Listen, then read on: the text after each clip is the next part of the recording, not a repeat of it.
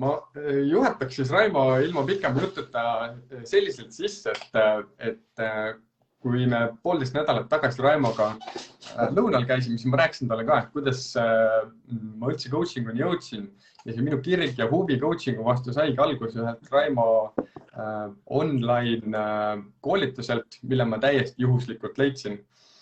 ja, ja tema koolituse, needsamad online koolitused blogipostitused ja raamat äh,, mida ta kirjutas, on tagasimängu on siis olnud äh, mulle selliseks esimeseks õpetajaks või mentoriks minu coaching'u teekonnal tulenevalt sellest ma mõtlesingi, et äh, hästi põnev oleks seda projekti alustada just külalisega, kes on olnud selliseks nüksajaks ja tõukajaks mind sellel teel, et äh, Raimo Üleverega.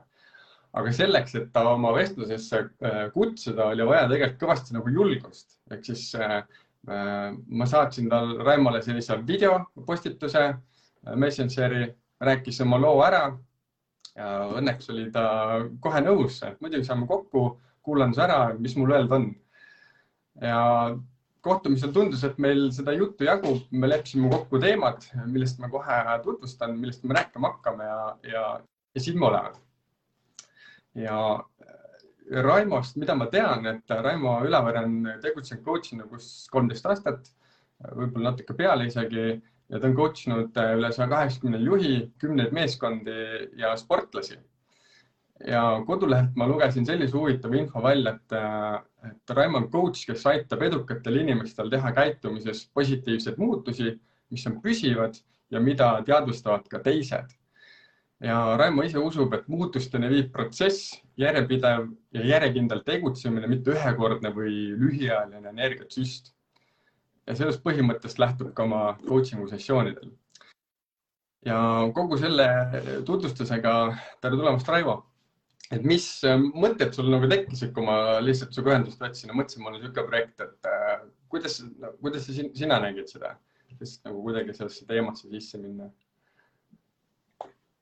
Ei no mis ma ikka nägin, ma sinu nime tean ja, ja sa oled siin ennemgi minu nii-öelda lives või mõned, mis ma tegin, oled ja ja siis, äh, ja siis ma, ma, ma üldiselt üritan nagu ühesõnaga, ma üritan nagu sellistele asjadele alati vastu tulla või kaasa minna või kuidas iganes seda väljendada, sest ma, ma arvaks, et see on tore asi, see coaching'u värk ja, ja mida rohkem inimesi seda teeb, seda toredam, et, et ma nagu üritan nii, nii palju kui võimalik kaasa aidata. ja, aitäh ja, ja ega meie teemad, mis me kokku leppisimegi, on ka sellest tulenevalt, et äh, võib-olla need äh, lihtsalt mõned punktid, millest me siis äh, lähima poole tunni jooksul siis äh, plaanime rääkida, äh, on see, et, et, et coaching äh, sobib igale inimesele, kes soovib midagi elus noh, veel paremini teha.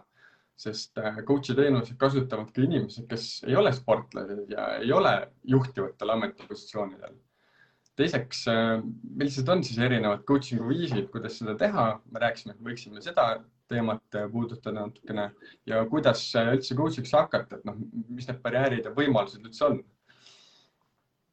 Ähm, aga nagu ma sulle seal kohtumisel ütlesin ka, et kui sa räägiksid äh, paari sõnaga, et kust see coaching pärit on ja mis see coaching on ja mis ei ole?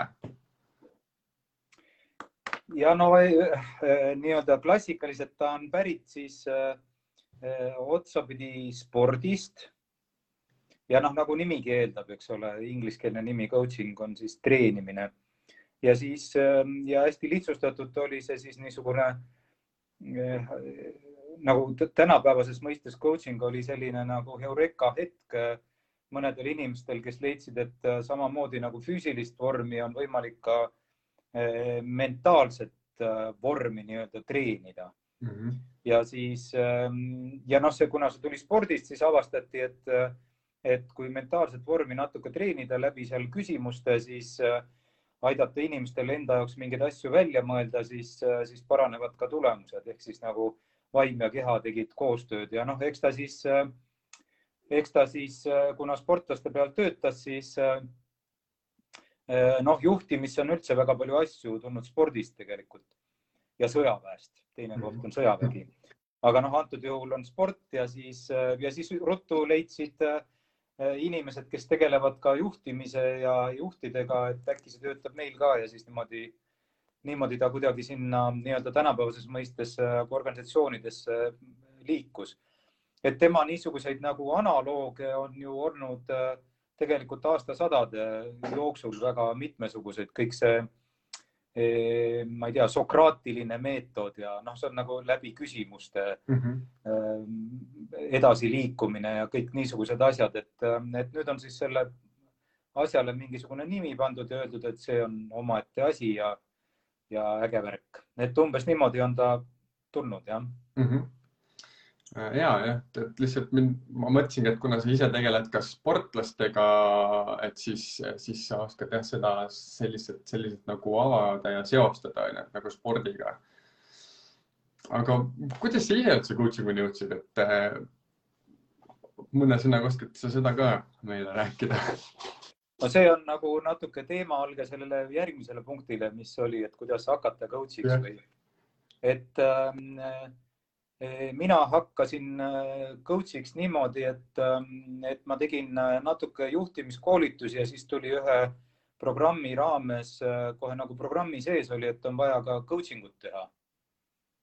ja, ja see oli rahvusvaheline programm seal Taanis, Rootsi, Soome, Eesti juhid ja siis ma lugesin kaks raamatut läbi ja ütlesin, et tervist, siin ma olen, nüüd ma siis coach in. et see mingis mõttes läheb võib-olla Äh, hästi kokku selle coaching'u nii-öelda aluspõhimõttega, et noh, et on tegutse, et, et vähem mõelda, pikem samm, eks ole, et aga, aga noh, võib, võib-olla mõningad niisugused klassikalise coaching'u äh, inimesed nüüd hoiavad peadest kinni, et kuidas ikkagi nii ja vaja on käia ikkagi kakskümmend seitse tundi koolitust ja harjutada ja kõike muud, aga, aga noh, päriselus noh, mina pigem arvaks nagu igasuguse asjaga on, et, et coach'iks hakatakse. Ja nüüd noh, ma olen kuulnud ka inimesi võib-olla mõnikord ütlemas, et mis mõttes hakkad, et, et, et, et, et mingi ise hakanud coach, eks ole. Mm -hmm.. noh, ja siis on ju mõistlik vastu küsida, et okei okay,, et kas sina siis nagu oled oma elus see, mida sa teed ja mida sa õpid ja kelleks sa tahad saada, et kas keegi on sul käskinud või? või et on nagu sunniviisiliselt viidud kuhugi ja pandud tegema, et see, see on ka kurb elu minu arust. ikka ise hakatakse mm -hmm.. nojah, see mingisugune äratundmine või mingisugune see, see äh, trigger kuskilt noh, koolituselt või midagi tehes peab ju tulema, onju. et see on midagi, mida ma tahaks äh, proovida esialgu, onju. Ja siis sealt tekib see edasine huvi tõenäoliselt, okei okay,, ma tahaks rohkem selle kohta teada. nojah, ma, ma ise arvaks, et võib-olla see on midagi sellist, mis on nagu ikka enamus asju meil elus, et on äh, mingisugune kalduvus, on mingisugune isu ja on olemas ajaraam ja võimalus. et noh, paljusid asju me tahame tohutult palju, aga tegelikult palju asju jääb tegemata, sest see on noh, kuidas nagu lihtsas keeles, et aeg pole õige või me ei saa seda sellel ajahetkel lihtsalt teha. Ja, ja siis, kui meil tekib see ajahetk, siis me jälle ei taha seda ja noh, et, et seal on vaja nagu mitu asju, mitu asja peab kokku klikkima, et mm. -hmm et ja, ja, ja kaunis suur roll on juhusel, noh, juhus ongi kõik need kõikide nende asjade kokkulangevus siis. Mhm. jah, selle juhusega ma mõtlen seda, et nagu, kus see minu nagu klikk jäi ka, et see juhus oli, aga et miks ma täna ise nagu coach'ina töötan, see, et nagu ma midagi tegin selleks, et seda noh, minna õppima kohe panin ka järgmisele koolitusele kirja ja nii edasi. et noh, kui ma oleks lihtsalt ära lugenud selle, ära vaadanud selle koolituse ja midagi poleks teinud, tõenäoliselt noh, võimalik vähemalt siis ei oleks juhtunud midagi, onju aga korraks nagu rääkisime ka, et noh, et coaching äh, noh, kuskilt ta nagu hakkab, on ja, ja mingisugused põhimõtted on, aga mis see coaching siis nagu on ja mis coaching ei ole nagu sinu, sinu mõistes, kuidas sina nagu seda, sellele vaatad? no see on, eks coaching'u kohta on ka nagu definitsioone ja, ja on äh, enam levinuid ja vähem levinumaid ja siis äh, ja mina olen oma peas mõelnud välja nagu, nagu kuidagi lihtsamaks need asjad ja, ja see käib umbes nii, et on coaching on nagu kaks nähtust ja üks, üks nähtus on äh, hoiak ja see hoiak hästi lihtsustatud näeb välja nii, et see on usk äh, sellesse, et inimene üldiselt saab oma asjadega ise hakkama. ja, ja, ja, ja suur osa siis vastuseid ja, ja võimalikke tegevusi või vähemasti plaani tegemise mõttes ja võimekusi on inimesel siis peas olemas, et, et see on ja see on uskumus. Noh, seda on ka tegelikult psühholoogias on olemas niisugune asi nagu Pygmalioni efekt ja see tähendab seda, et kui sa usud, et inimene on võimeline enamaks, kui hetkel välja paistab, siis, siis varsti, varsti ka nii juhtub. ja see usk, siis see Pygmalioni efekt on mingis mõttes enda suhtes, eks ole mm. -hmm. et kui ja, ja teistpidi see teine nähtus on siis äh, selline konkreetne ja nähtav tegevus, et kaks inimest istuvad, üks küsib, teine vastab ja see küsimine on siis teatud loogika või metoodikaga ja, ja teatud eesmärgiga. ja siis äh, selle küsimise käigus äh, see inimene, kellelt küsitakse, siis mõtleb enda jaoks midagi midagi mõistlikku välja, mis aitab tal äh, teha paremaid otsuseid, et ähm, kaks nähtust, üks on niisugune hoiak ja teine asi on siis konkreetne tegevus ja noh, see tegevus võib olla ka muidugi üks inimene versus grupp inimesi ja nii edasi, aga põhimõte sama. Mis, mis nagu sinu, sinu hinnangul või nagu loob selle, et äh, üks inimene siis läheb noh, tõenäoliselt siis võõra inimese juurde, kes küsib talt selliseid küsimusi ja keerab seda nagu pinget ka veel parasjagu peale, onju. miks ei võiks olla see, ma ei tea, elukaaslane või, või ma ei tea, sõber? No seal on ähm, noh, need, kui sa need näited tood, siis see põhjus on kaunis lihtne, et eks ole, mida, mida lähemal on, seda rohkem me oleme emotsionaalselt seotud ja seda, seda võib-olla ka keerulisem meil on äh, hoida nii-öelda distantsi, mis on coaching'u puhul päris oluline, et, et selle tulemuse eest ikkagi vastutab konkreetselt see äh, coach'i või see inimene, et, et, et keegi teine ei saa selle eest vastutust võtta. Aga kui ma olen lähedane, siis, siis see kõik puudutab ju mind ka mm. -hmm. nii et see teeb selle keeruliseks, et mõistlik on nagu mõistlik ja, ja parem tulemus on siis, kui noh, me ei pea olema täitsa võõrad, aga, aga mingisugune distantsi mõte, et see on et, et, et see aitab kaasa ja, ja, ja teine asi, mida coaching võib-olla ei ole, et coaching ei ravi inimesi, et coaching ei tegele minevikuga väga palju ja coaching ei ole nagu ravimetoodika, et ta ei ole, ta ei ole psühho, psühhoteraapia, ta ei ole mm, mingisuguste psühhotraumade raviks äh, mõistlik ja, ja ta ei tegele liiga palju sellega, et mis minevikus kõik juhtus ja kuidas meil lapsepõlves äh, nii ja naapidi asjad läksid ja nii edasi, et see Mm, coaching mingis mõttes al algab sealt punktist, mis on see käesolev ajahetk.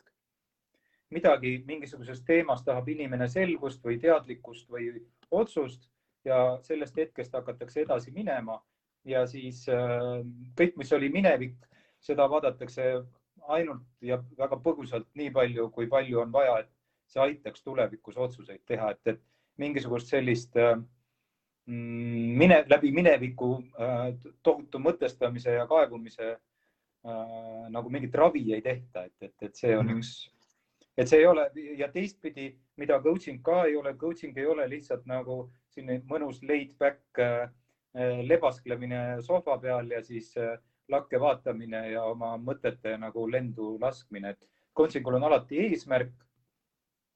ja ta on suunatud tegevusele mm. -hmm et ta, ta, ta, ta ei ole lihtsalt, et tule, ma kuulan sind ära, et, et seal on suur osa selles kuulamises, aga eesmärk on ikkagi mingisugune otsus või tegevus.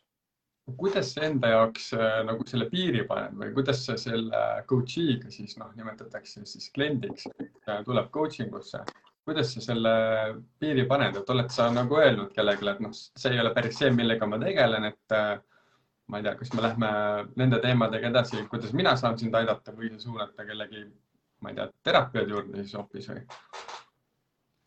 seda üldiselt ei juhtu ja ei ole juhtunud, sest seal on noh, seal ennem kui seda coaching ut tegema hakata või programmi või, et siis peaks nagu selge olema, mis meid ees ootab. -hmm. et see tuleb lihtsalt läbi rääkida, noh, et, et me ei vestle siin niisama, mina panustan oma aega, sina panustad oma aega.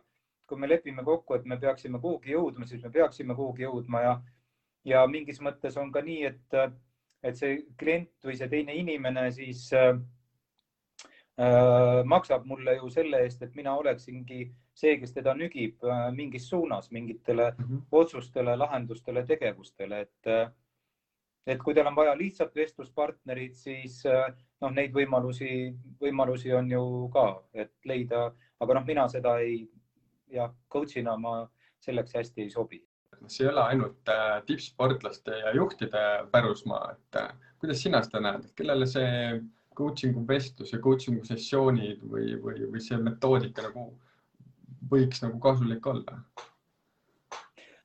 no ma, ma, ma mõtlen nii, et see võiks kasulik olla igale inimesele, kes arvab, et sellest on talle kasu.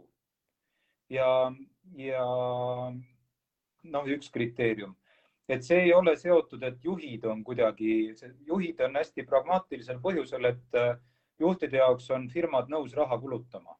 see on väga pragmaatiline märk, et, et äh, ja, ja mõned organisatsioonid ja üha enam on tegelikult nõus kulutama raha ka äh, mitte ainult juhtidele, vaid ka tippspetsialistid või noh, kes iganes, eks ole mm. -hmm. ja, ja teine, mis nagu on see, et kellele see sobib et coaching on ikkagi inimestele, kes on valmis ise liikuma mingis mõttes, et mingisugused eeldused peavad olema. kui inimene ei taha ja kui inimene on nii-öelda piltlikult öeldes, ma ei tea siis, kuidas seda nimetatakse, mahajääja või? ka nagu organisatsiooni või juhtimise mõttes, siis seal coaching ei ole mõistlik tööriist mm. -hmm. et seal on pigem mhm. juhtimisotsust on vaja ja, ja muud tööriistad, aga jah, coaching on nagu sellepärast mul on seal alguses kirjas, nagu sa ütlesid, et on edukatele, et inimesed, kes juba nagu mingis mõttes liiguvad ja tahavad edasi liikuda, et, et see on nagu mingisugune kriteerium mm. -hmm ma olen ise ka märganud, noh, ma olen siin pea kaks aastat äh, coach'ina toimetanud, alguses oli, noh, ma ei osanudki nagu väga kuidagi noh, filtreerida või eristada, et mis on see, millega ma peaks tegema, millega mitte, onju et noh, täna hakkab see kuidagi selgemaks muutuma, et ongi täpselt, et äh, nad on juba milleski head ja nad tahavad nagu kuskilt nagu edasi saada, et, et noh, näiteks äh, mõni juht on öelnud, et ma tahan, et sa lood mulle sellise sandbox'i või liivakasti, kus ma saan nagu oma mõtteid äh, valjuhäälselt lahti arutada, põrgatada, mida ma ei saa teha oma tiimiga ja, ja kellega mul ei ole kõrgemat lihtsalt seda teha, onju et sealt on nagu ka selgemaks nagu hakanud mulle nagu saama, mis võiks olla see väärtus siis, äh, mida inimesed siit äh, saavad mm. -hmm. aga millist, millist kasu sa oled nagu ise näinud või, või kogenud siis nende inimeste pealt, kes on sinu juures käinud ja, ja mis, mis nagu muutust sa oled näinud nendes, mis see nagu suurem muutus on olnud, mis nad teinud on? mis see tulemus siis on olnud? noh, seda on, seda on keeruline, noh, mina teen need mm -hmm. nii-öelda personaalsed coaching'u programmid on mul reeglina äh, nagu selle küljes on mõõdikud ja see mõõdik on siis teiste inimeste vaade mm. -hmm. ehk äh, noh, kui me räägime juhtidest, siis, siis juhid teevad tööd, eks ole, piltlikult öeldes läbi teiste inimeste, ehk siis on väga oluline, kuidas teised inimesed juhti tajuvad ja vähem oluline on see, mida juht ise mõtleb, noh, kui niimoodi arrogantselt veidi öelda, aga aga eh, mida ma siis teen, et mina mõõdan seda muutust. ehk siis see, mida mina näen või arvan, eh, ei oma nagu väga suurt tähtsust. tähtsust oma see, mida näevad teised inimesed selle inimese ümber. Et ehk siis, kas see muutus on käitumuslik, kas see väljendub käitumises? ja see on eh, vähemasti minu puhul selline nagu, nagu lõplik, lõplik eesmärk on ka teist tüüpi coaching uid, on ka, on ka äh, väga tugevalt ka Eestis on äh, esindatud äh, sellist koolkonda või, või sellist tüüpi coaching mis tegeleb hästi tugevasti inimese nii-öelda teadlikkuse kasvatamisega ja siis on juba väga hästi, kui inimene on justkui nagu mm, kasvatanud teadlikkust iseendast mm. -hmm. ja, ja minu arvates ka see on tore.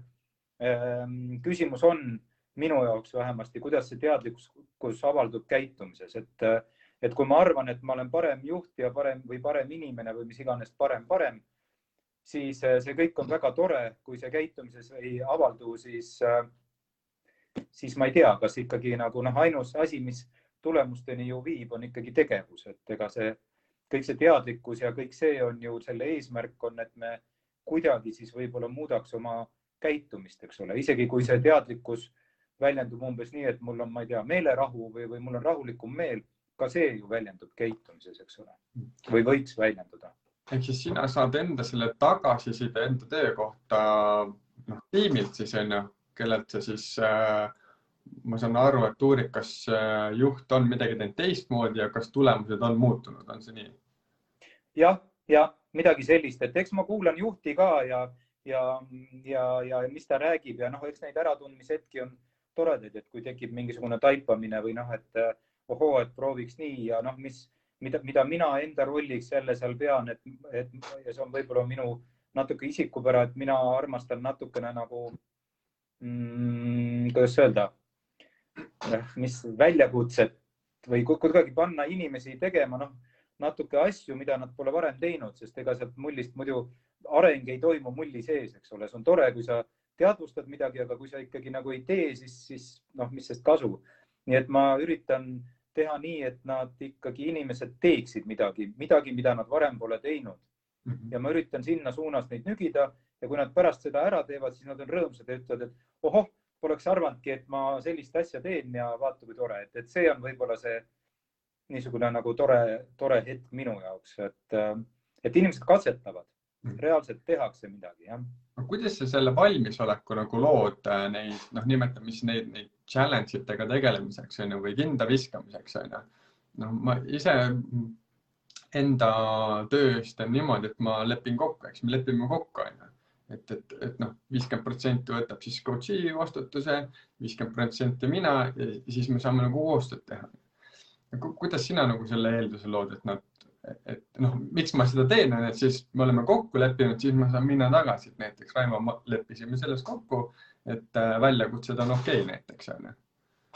ja no eks ta umbes samamoodi käib. Äh, vastutuse koha pealt seal on nagu, ma olen proovinud äh, vähemasti enda peas väga selgelt nagu ära jaotada, et see, mida ta teeb või ei tee ja tulemus on ikkagi tema vastutus mm. -hmm et see, et ja minu vastutus on äh, protsess, et, et ma aitan luua selle keskkonna, et ta saaks seda teha, eks ole, kui tal on seal mingisuguseid äh, mentaalseid takistusi või mingeid muid asju, siis ma aitan nendega, eks ole, kuidagi toimetada seal, mis iganes ta otsustab nendega teha.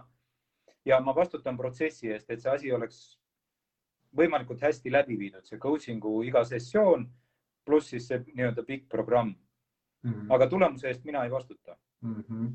Okay. mina ei saa, mina ei saa vastutada, ehkki, ehkki noh, niimoodi üks-ühele rahaliselt ma küll nagu ka mingis mõttes vastutan, et pool tasust küsin siis, kui tulemus on positiivne, aga noh, pool tulemus on reeglina positiivne, kui inimene punnib pool aastat midagi teha, et, et see paistab välja, seda on väga raske varjata mm. -hmm siin Raimo, võtan vahepealt küsimuse, et siin inimesed on küsinud, onju, et Kaire küsib, et kui juht tuleb äh, eraviisiliselt coaching usse, siis äh, kuidas saab mõõta tiimi äh, või seda meeskonda, kuidas saab mõõta tiimi või seda meeskonda, kas selleks on eraldi kokkulepped vaja teha näiteks?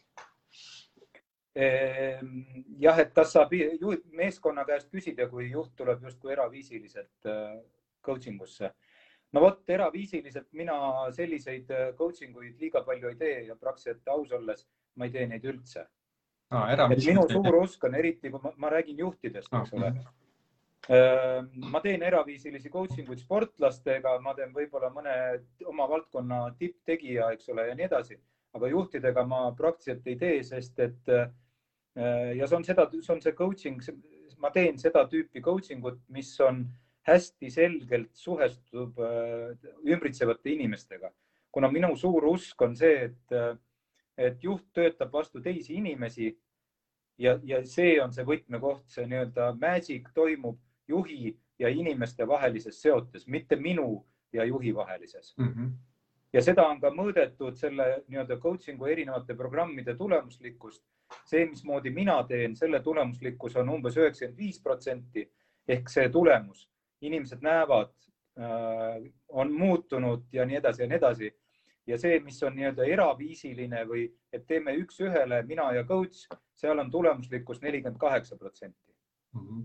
ehk teised, kas teised inimesed märkavad, et ma kuidagi muutun mm. -hmm. nii et ma seda, selle esimest ja noh, on mul ka tulnud äh, äh, ajaloo jooksul siin mõned juhid, kes ütlevad, et kuule, teeme seda coaching'u värki, aga teeme seda kuidagi nagu vaikselt, niimoodi, et mhm. teised ei teaks ja teeme niimoodi, et noh, et teeme, et ma oleks nagu parem juht, aga kuidagi nii, et teised ei tea, et me seda coaching'u värki teeme. ja, ja kuidagi nagu, et ma siis muutun vaikiv, vaatame, kas ma siis muutun paremaks. mina olen öelnud, et väga tore. Ma võin sulle soovitada mõnda teist coach'i, mina sellist ei tee.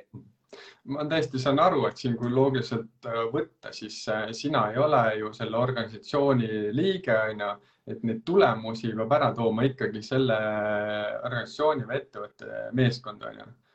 ja et noh, kuidas nemad siis äh, mm, seda paremini või tulemuslikult võiks teha ja, ja neid äh, juhib ju siis selle ettevõtte juht, mitte siis coach onju jah, seal on, eks see nõuab öö, omamoodi öö, julgust ja mitte vähe. et juhi poolt öö, panna ennast nii-öelda oma inimeste ette ja öelda, et nüüd vaadake, ma punnitan ja pingutan, eks ole, ja mõõtke, eks ole. aga kui juht seda nagu ei suuda, siis või, või, või ei taha või mis iganes need põhjused on, siis noh, minul tekib küll küsimus, et mis tema nagu mis tema juhina toimetamise nagu eesmärk ja agenda on, et, et jah, et ma nendest coaching utest olen jah loobunud suuresti, et, et saame kahekesi kokku ja arutame midagi. juhti, ma räägin just juhtidest mm. -hmm. kas see on see äh, Marshall Goldsmithi metoodika, see stakeholder centered coaching, mis sa äh, oled siis õppinud? ja see on see ja, ja seda on tänapäeval veel, et et praegu mul on Global Coach Grupp on, kui keegi tahab coach'iks õppida või sertifitseerida, siis väga soovitan, saab üle interneti teha ja ülimalt efektiivne ja, ja hea asi mm. -hmm. me rääkisime siin põgusalt jah nendest koolkondadest onju, et mis on ikkagi siis see, see koolkond või suund, mida, mida nagu sina äh, äh, kuidas siis olla, esindad või, või, või tegutsed või viljeled? no see, see on jah keeruline, et mina, mina ja minu koolkond, et, no, et minul, minu teada ei ole mingit erilist koolkonda, aga eks neid stiile. no mis stiilid? jah, et, kui räägime sellest, kuidas ka Eestis tehakse, noh, esiteks on muidugi igal coach'il on natuke oma stiil. ja eks see tuleneb natukene iseloomust sellesse, millesse me usume ja nii edasi ja nii edasi. et mina olen selle koha peal võib-olla üsna sihuke otsekohene. Ja, ja võib-olla ka ma aeg-ajalt ütlen, et kuule, kuule, see on jama. Ära seda tee, mis, eks ole, klassikalise coaching'u puhul on niisugune no, no, no, no, üldse ei tohi teha, nõu andmine ja kõike muud, eks ole. et, et jah, no, et, et see on nagu minu stiil, eks ole, minu stiil on võib-olla ka see, et on suhteliselt konkreetne metoodika, mina väga usun metoodikasse ja see uskumus on mul pärit ka spordist, et me võime rääkida igasuguseid asju ja igasuguseid jutte, aga lõpuks äh, töö tuleb ära teha. ja, ja trenni tuleb teha nagu, nagu spordis mm, -hmm. et sa pead, sa pead pingutama, sa pead regulaarselt järjepidevalt tegema. see on nagu trenni tegemine. ja siis on võib-olla äh, Eestis on ka nii-öelda nagu klassikalist coaching ut äh, ikkagi, mis on noh, et selle teadlikkuse suurendamine, et, et coach kuulab, inimene räägib ja, ja tingimata ei peagi kuhugi väga konkreetsesse kohta jõudma, aga, aga efekt on just selles nagu ärakuulamises, teadlikkuse kasvatamises. seda tehakse kaunis palju. saame kokku, räägime. mm -hmm. mina olen ka seda kunagi algusaastatel tegin, aga mis ma lihtsalt avastasin, et kuskil kolmanda, kolmanda kuu lõpuks äh, hakkavad juhid kella vaatama ja rääkima midagi, et peaks päris tööd ka tegema mm. -hmm. et see mingil hetkel lihtsalt ammendab, kui seal ei ole niisugust selget struktuuri ja, ja eesmärki mm. -hmm. ja siis on, äh, ma, ma ja üks tüüp on võib-olla veel, on Eestis ka üsna levinud selline, selline äh, natuke life coaching'u tüüpi asi või selline õnne otsimine ja vaata enda sisse ja ja, ja midagi sellist, mis kisub natuke rohkem sinna kergelt esoteerikasse ja käiakse mingit sisemist mina otsimas ja, ja selle koha peal ma ütlen, et minu pea selle koha peal nagu stopib, et ma, ma, ma proovin mõista inimesi, kellele see asi sobib ja ma usun, et neid inimesi on, aga mina sellega hakkama ei saa ja, ja, ja ei oska seda teha. Aga ometigi on ka ju sportlastel see vaimne ettevalmistus hästi tähtis, et kas, okei okay,, võib-olla sina sellega neid coaching'u mõttes aidata ei saa, aga ometigi kasutavad nad mingisuguseid, ma ei tea, mindfulness või mingeid muid metoodikaid, mis on noh, mõneti sarnased tegelikult sellel, kui nad kasutavad mentorit või, või kedagi, kes aitab neid läbi selle nagu siis. ja, aga seal on see mindfulness ja, ja äh, positiivne sisekõne ja, ja, ja noh, kõik need muud tööriistad, seal on terve rida neid, eks ole. Et need on ikkagi pärit äh, spordipsühholoogiast, need, need, seal on teadus ja faktid taga. Mm, -hmm, okay. et esoteerikaga pole seal nagu äh, liiga palju pistmist, et ähm, et eso, esoteerikaks muutub äh,, muuseas sportlaste puhul on ka ju tuvastatud, kõigi inimeste puhul, et äh, uskumused, sportlased, kes usuvad näiteks äh, mingitesse amulettidesse või õnnesokkidesse mm. -hmm. Kristiina Smigunil olid õnnesokid minu teada siis äh, nendel üldiselt äh, kipub paremini minema kui nendele, kes ei usu, nii et, äh, et seda natuke seda ebausku on igal pool okay.. aga see, need tööriistad seal on ikkagi väga konkreetsed psühholoogiast pärit tööriistad, mida ka mina coaching utes kasutan mm. -hmm hästi, ma võtan siit veel ühe küsimuse, mis on Triinu esitanud, et ta räägib, et areng ja õppimine toimubki sõltumata rollist ja ametist, eks, sest me oleme ennekõike inimesed ja Raimo, mis sa arvad, mis võib olla põhjus, et coaching'u, coaching'u tehnika ei ole veel haridusvaldkonda jõudnud? mis äh, peaks ometi selle kodu ja pesa nagu siis olema? Äh, see põhjus, miks pole jõudnud, äh, on minu arust kaunis lihtne. Ja kõlab koledalt, vabandust, seal ei ole raha. Hmm.. seal ei ole selleks raha, raha pandud, ma tean, et mingid programmid on tehtud ja koolijuhtidele on ka coaching ut äh, äh, pakutud ja mina olen teinud koolijuhtidele coaching ut äh,. aga need on ikkagi vähesed ja, ja, ja küsimus punkt üks on raha ja punkt kaks on võib-olla ka selline ja see nüüd, kui meid kuulab või juhtub kunagi nägema mõni koolijuht, siis, siis haridusvaldkond tundub mulle kõrvaltvaatajana kaunis inertne et seal ikkagi ja, ja selle, sellel on oma plussid, oma miinused, noh, et ei saagi hariduses öelda, et, et iga aasta uus õppeprogramm ja hakkame kütma, eks ole, ja, ja teeme nüüd kõike teisiti. Aga äh, sellel on oma miinused, et, et see metoodikad ja õppimise loogika ähm, on kaunis inertne ja see muutub päris raskelt. Ja noh, aastaid ja aastaid proovitakse neid äh, pööratud klassiruume ja, ja, ja muud seda õpi, kaasaegset õpikäsitlust nagu rakendada. Ja see ei lähe väga lihtsalt, et, et see lähebki raskelt, et, et need on need põhjused. Ja, ja samal ajal ma ütleks, et õpetajate ja koolijuhtide töö on erakordselt raske. see on erakordselt raske ja, ja, ja seal coach'i abi või, või kellegi, kellega oleks rääkida, teha otsuseid, saaks nagu nii-öelda äh, natuke reflekteerida ja selliseid asju teha, et, et on e-, erakordselt heaks abiks oleks. Mm -hmm.. noh, Triinu siin täiendabki, täpsustabki seda küsimust, et ta peab silmas coaching ut kui seda tehnikat, eks. noh, samas äh, ma ise hetkel õpin äh, Tallinna Ülikoolis riigikaitseõpetaja kursusel. Ja noh, ma näen küll, et seal väga palju kasutatakse neid coaching'u nagu printsiipe ja põhimõtteid, et õpetaja on toetaja ja julgustaja ja nii edasi et kasutatakse neid küll minu meelest. ei, minu arust ka kasutatakse ja, ja ma näen ju kasvõi enda laste õpetajate pealt ja õpetajad teevad seda, aga kas selle asja nimi on alati coaching või ma ei tea, mingisugune arendav pa-pa-pa-pa-pa, eks ole, siis see on nagu küsimus, et seal mina täitsa usun, ega see on ju intuitiivselt, see ju make sense, et, et neid metoodikaid kasutatakse, et et lihtsalt selle asja nimi pole siis nagu coaching alati mm. -hmm okei okay., no siin juba küsitakse ka, et palun kirjutage, kust saab coaching ut õppida, noh online'i kaudu, et ennem nagu kõrvi püüdnud kinni. me võiksime sellest rääkida ka, et kuidas äh, kuidas seda õppida on ju, kus seda õppida ja kuidas inimene peaks siis nagu teadma, milline see, noh, me rääkisime nendest viisidest, mis see tema viis siis võiks olla, on ju noh, Eestis on võimalik õppida kõige rohkem äh, nii-öelda coach'e produtseerib äh, minu teada EBS äh,, kus on siis äh, Riina Varts ja Peep Aaviksoo ja, ja seal on äh, selline nagu minu arust vundamendi mõttes väga hea programm.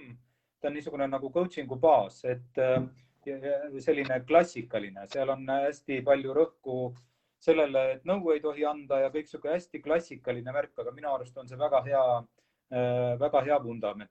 ja Eestis on veel ka, teeb intelligentne grupp, on üks, kes siis on Ericssoni metoodika, noh, ma ei hakka täpsustama, ühesõnaga, et on lahenduskeskne coaching, seal on rohkem sellist teadvustamist, küsimist, mõtestamist natukene pehmemal toonil tundub olevat, eks. et need on võib-olla nagu äh, kaks sellist puhtalt coach'i äh, mõttes mõtlemist, aga kus maailmas õppida, maailm on täis neid.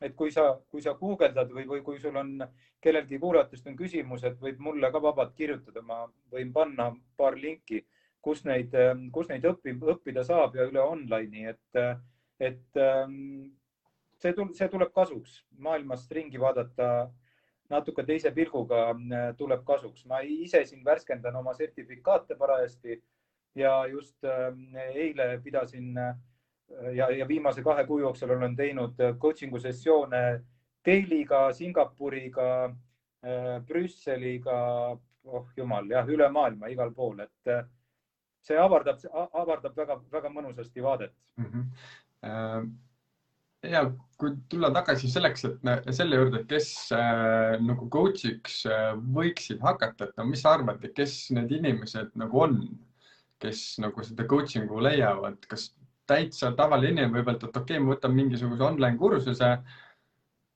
või noh, mis, mis need eeldused või peaksid selleks olema? eeldused on see, et, et äh, see tundub huvitav ja hakkaks katsetama et seal ei ole mingisuguseid äh, eeldusi, et äh, sünnist saati pean olema selline või teistsugune. et mina sellistesse nagu igasuguste isiksuse, isiksustestid ja kõik muud, et, et ma, mul liiga palju usku ei ole, mina usun sellesse, et meie isiksuse määravad ära meie eesmärgid, kui minu eesmärk on ja huvitav tundub olla coach'iks saada, siis, siis see määrabki ära. et coaching iseenesest on nagu noh, mina soovitaks käsitleda pigem käsitööoskusena, et, et, et see on mingi küsimisoskus kuulamisoskus, õppida ära oskused ja, ja, ja siis küll tuleb see hoiakute pool ka kaasa, kui me, kui seda konkreetselt tegema hakkame. et see coaching ei ole ju kogu aja, mina ei ole ka kogu aja coach, ma olen ju mm, -hmm. ma olen ju ka mingites rollides koolitaja, siis ma olen veel lapsevanem või isa, eks ole, siis ma olen kellegi vend ja, ja siis ma olen sportlane ja ma olen igasuguseid rolle, me kõik oleme igasuguseid rolle.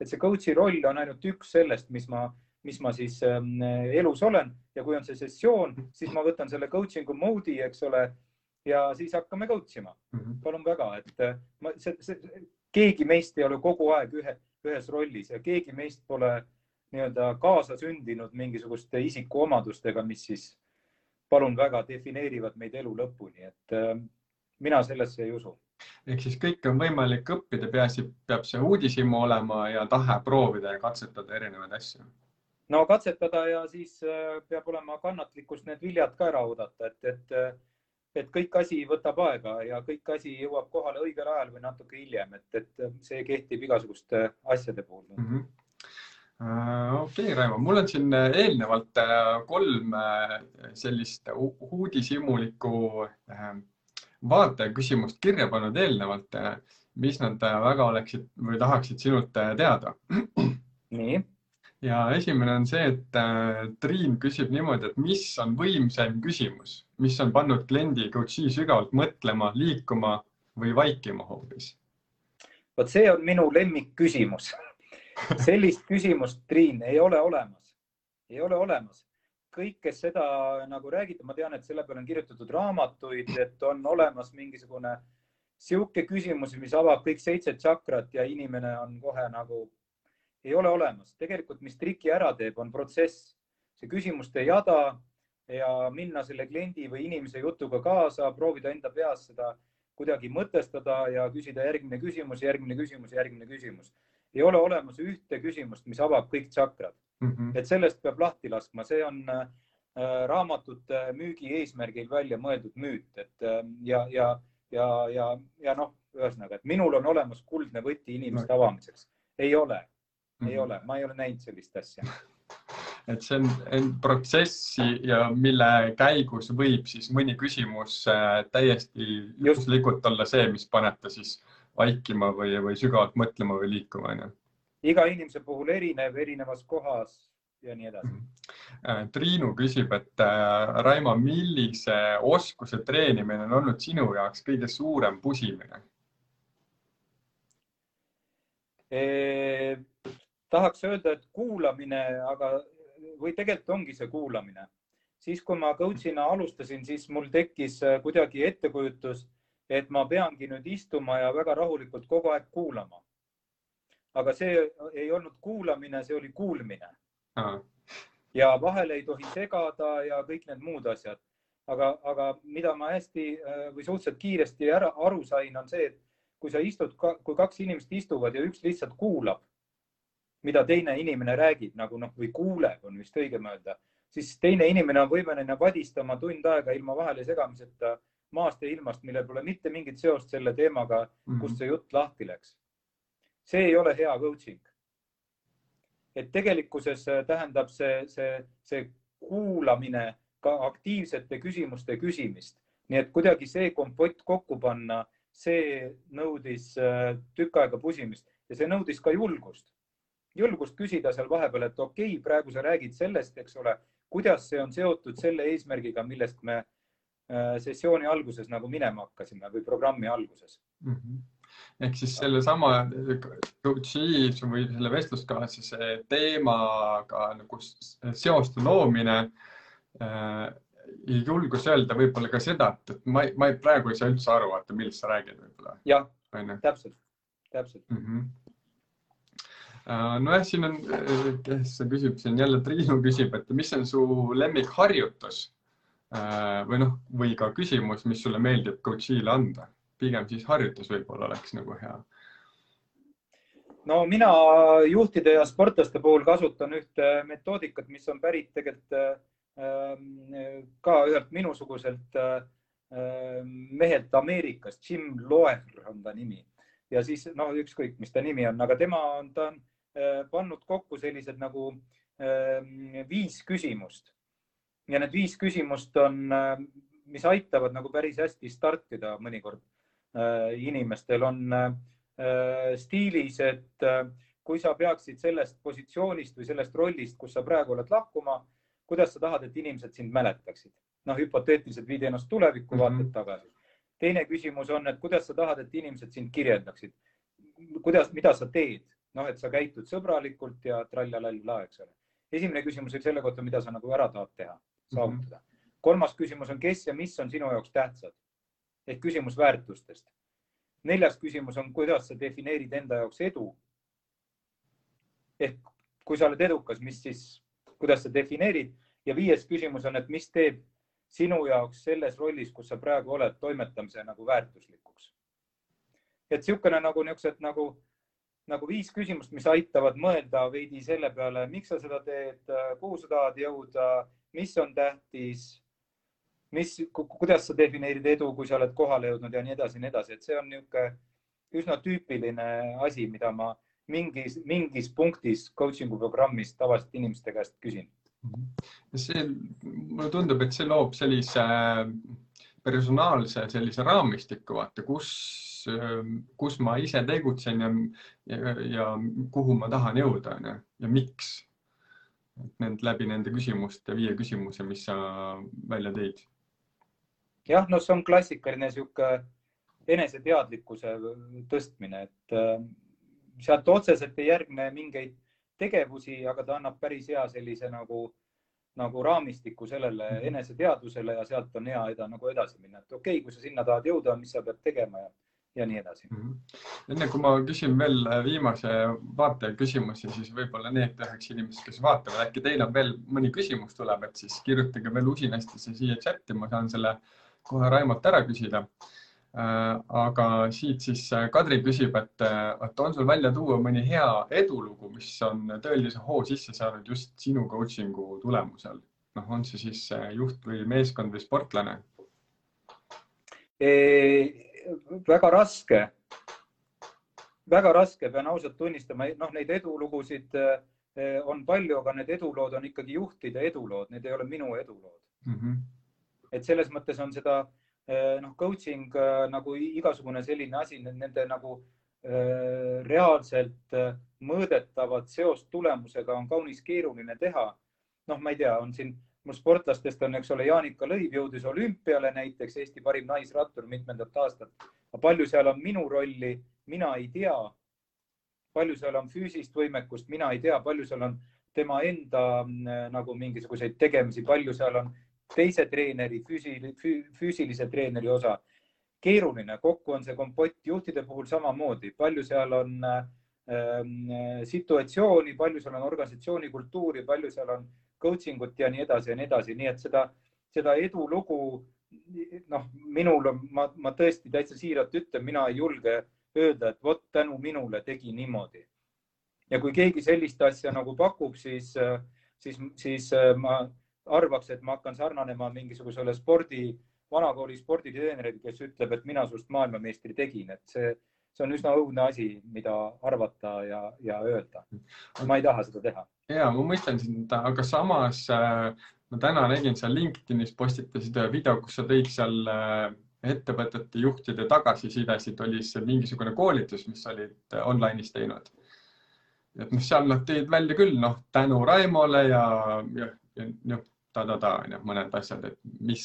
jah, aga see oli, seda ütlevad nemad, eks ole, ja, ja, ja see on nende vaade, et ja kui nad seda ütlevad, mina olen väga rõõmus, eks ole aga noh, see jällegi, et, et jah, ma ei, ma ei, ma ei taha seda, seda mm. nagu enda kanda ainuisikuliselt võtta, et see on ikkagi nende inimeste tehtud ja, ja mina aplodeeriks neile inimestele, kes seda, kes seda tegid, et mm. -hmm ma küsin siis ise siia neljanda küsimuse lõppu, et mis, mis on see, mis sind kõige rohkem drive ib selle juures, et sa seda coaching ut teed siis sellisel viisil, nagu sina teed, mis on see sinu drive? no Drive on ikkagi ühtpidi, no ühesõnaga, see on põnevus või Drive on alati põnev, eks ole, see on nagu mingisugune, et ähm, põnevusega seotud ja, ja minu põnevus on see, et huvitav, kuhu me jõuame mm. -hmm. Ja see on absoluutselt iga kord, ma vaatan seda inimest minu vastas või üle ekraani, noh, eelkõige sportlastega, tänapäeval ka teiste inimestega üle veebi teeme üsna palju. Vaatan ja, ja siis kuskil paralleelselt või, või, või kuskil kuklas mul tiksub mõte, et väga huvitav, väga huvitav see, mis praegu välja paistab ja see, mis, mis inimene räägib, aga kuhu me põhimõtteliselt võime selle asjaga välja jõuda, et see on ja see on mingisugune selline, selline põnevus ja, ja, ja sageli ma ei tea, kuhu me välja jõuame ja kas me üldse jõuame, eks ole. ja, ja see on see, mis mind nagu äh,, nagu drive ib ikkagi teiste inimeste liikumine või teiste inimeste edu ja, ja see on põnev, see on mhm. põnev. see resoneerub hästi ühe minu kliendiga, kes on ühes IT-ettevõttes. Äh, ja siis, äh, kui me leppisime kokku, et teeme aasta koostööd niimoodi, et korra kuus kohtumist, ütleb, et noh, mõtle, kuhu me võiksime aastaga jõuda, kui me olime vist kaks või kolm korda teinud, onju, siis tegime aasta aega. ja nüüd me jätkame teise aasta veel, siis ta ütleb, et mõtle, kuhu me võiksime kahe aastaga jõuda et selles mõttes hästi resoneerub.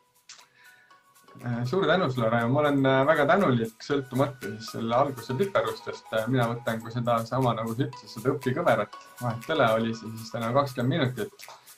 teen sellest järeldused ja õpin ja saan siis järgmise vestluskaasa paremini ette valmistada. ja olen väga tänulik sulle nende teemade avamise eest, mida me siin täna tegime. aitäh, väga tore oli. ja aitäh sulle, Raimo Tchau. Tchau.